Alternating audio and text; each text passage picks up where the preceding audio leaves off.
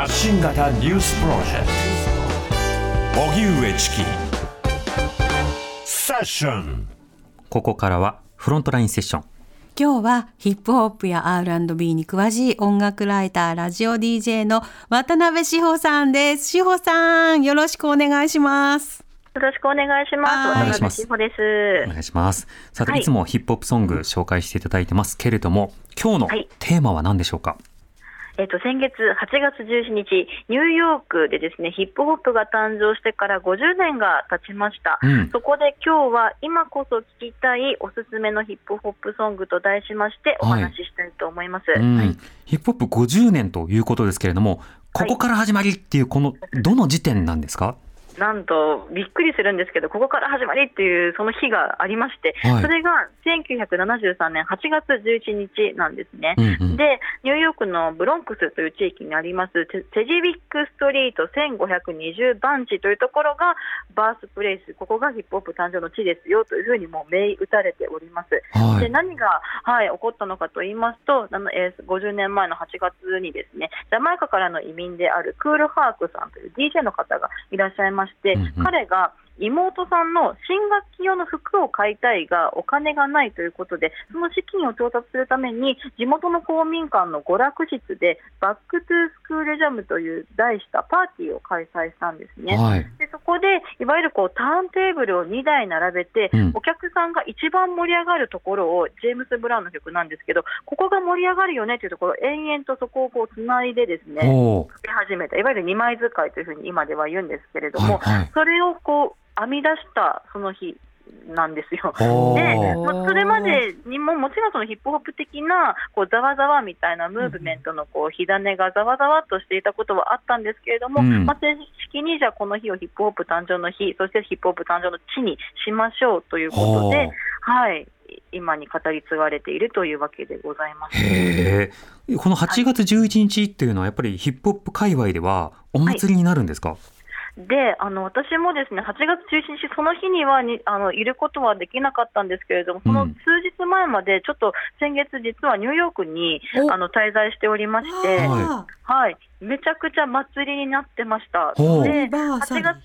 11日にもヤンキーススタジアムというめちゃめちゃ大きなスタジアムで、うん。あのお祝いの、えーお祝いコンサートが開かれていたんですけれどもすごい、ええ結構あの街中を走る、うん。あこうタクシーのうんうんうん。こう広告とかもそのヒップホップ50周年祝いみたいな広告が、あの掲出されていたりとか、うん。で私がた滞在していた時にもあのアメリカ、まあ、ニューヨークの5つのえーエリアでそれぞれヒップホップの50周年を祝う無料のブロックパーティーというですね、はい。催しが、はい、開催されていて、なんかあ今、みんなと一緒にヒップホップをセレブレイトしてるんだという、めちゃくちゃこうなんかセレブレーションのこうフィーバーみたいなはいはい。の中で私もこう過ごすことができて、うん。はい、とてもとても感慨深かったです。へえでもどういった音楽がかかるのかもそうですし、うん。はい。どんなメッセージが飛び交うのかも気になりますね。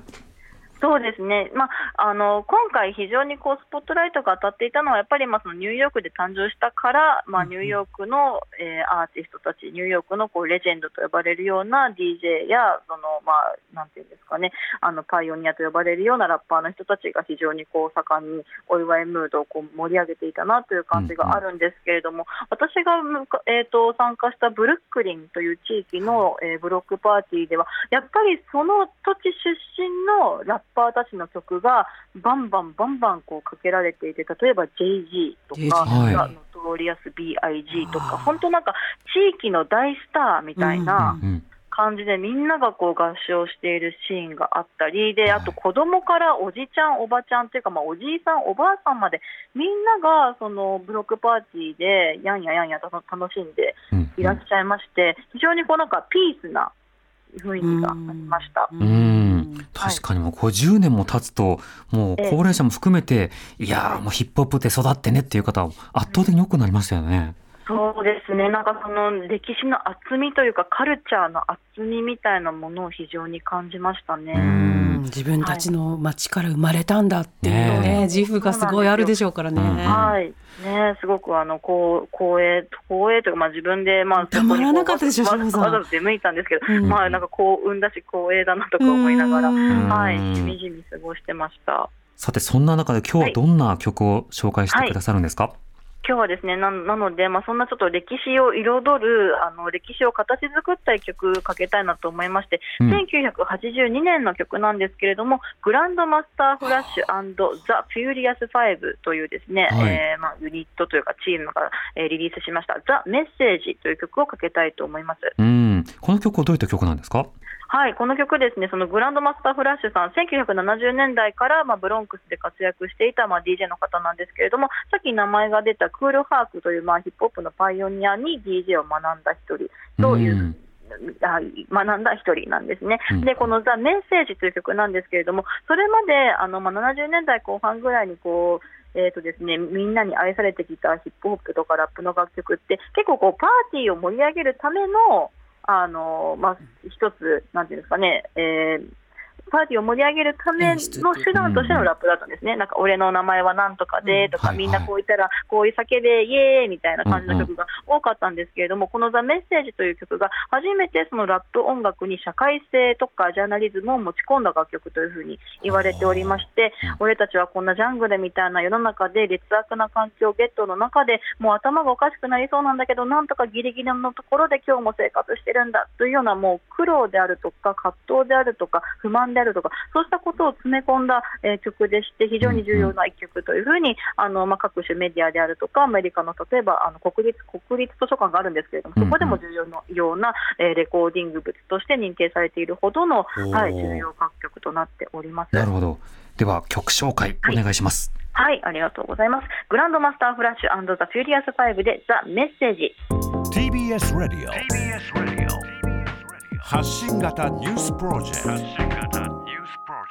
今日のゲスト渡辺志保さんのセレクショングランドマスターフラッシュ Furious 5で The Message お聞きいただいています。はいスクール感がたまらない。80年代がギュッと詰まってる逆に新しいな今こうやって聞くと新鮮。そうかもしれないです。うん。いまだにこの曲って若いアーティストからいわゆるサンプリングされるそうでしょうね。があって、うんうん。はい、すごくあの影響力大きいんだなということを感じております。レリックはジャーナリズムなんだっていう志保さんの指摘は確かにそうだなってね。思いましたね。うん。はい。さて志保さんお知らせなどはいかがでしょうか、あ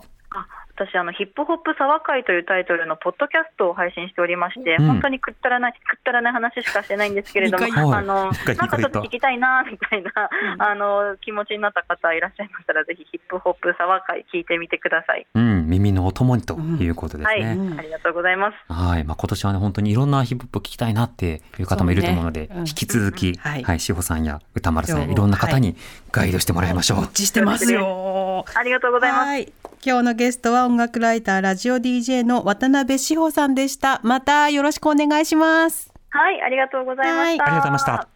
TBS ラディオ905 954発信型ニュースプロジェクトセッション毎週月曜から木曜朝8時30分からお送りしている「パンサー向井のフラット」毎日を彩るパートナーの皆さんはこちら月曜パートナーの滝沢カレンです火曜パートナーのココリコ田中直樹です。水曜パートナーの三田寛子です。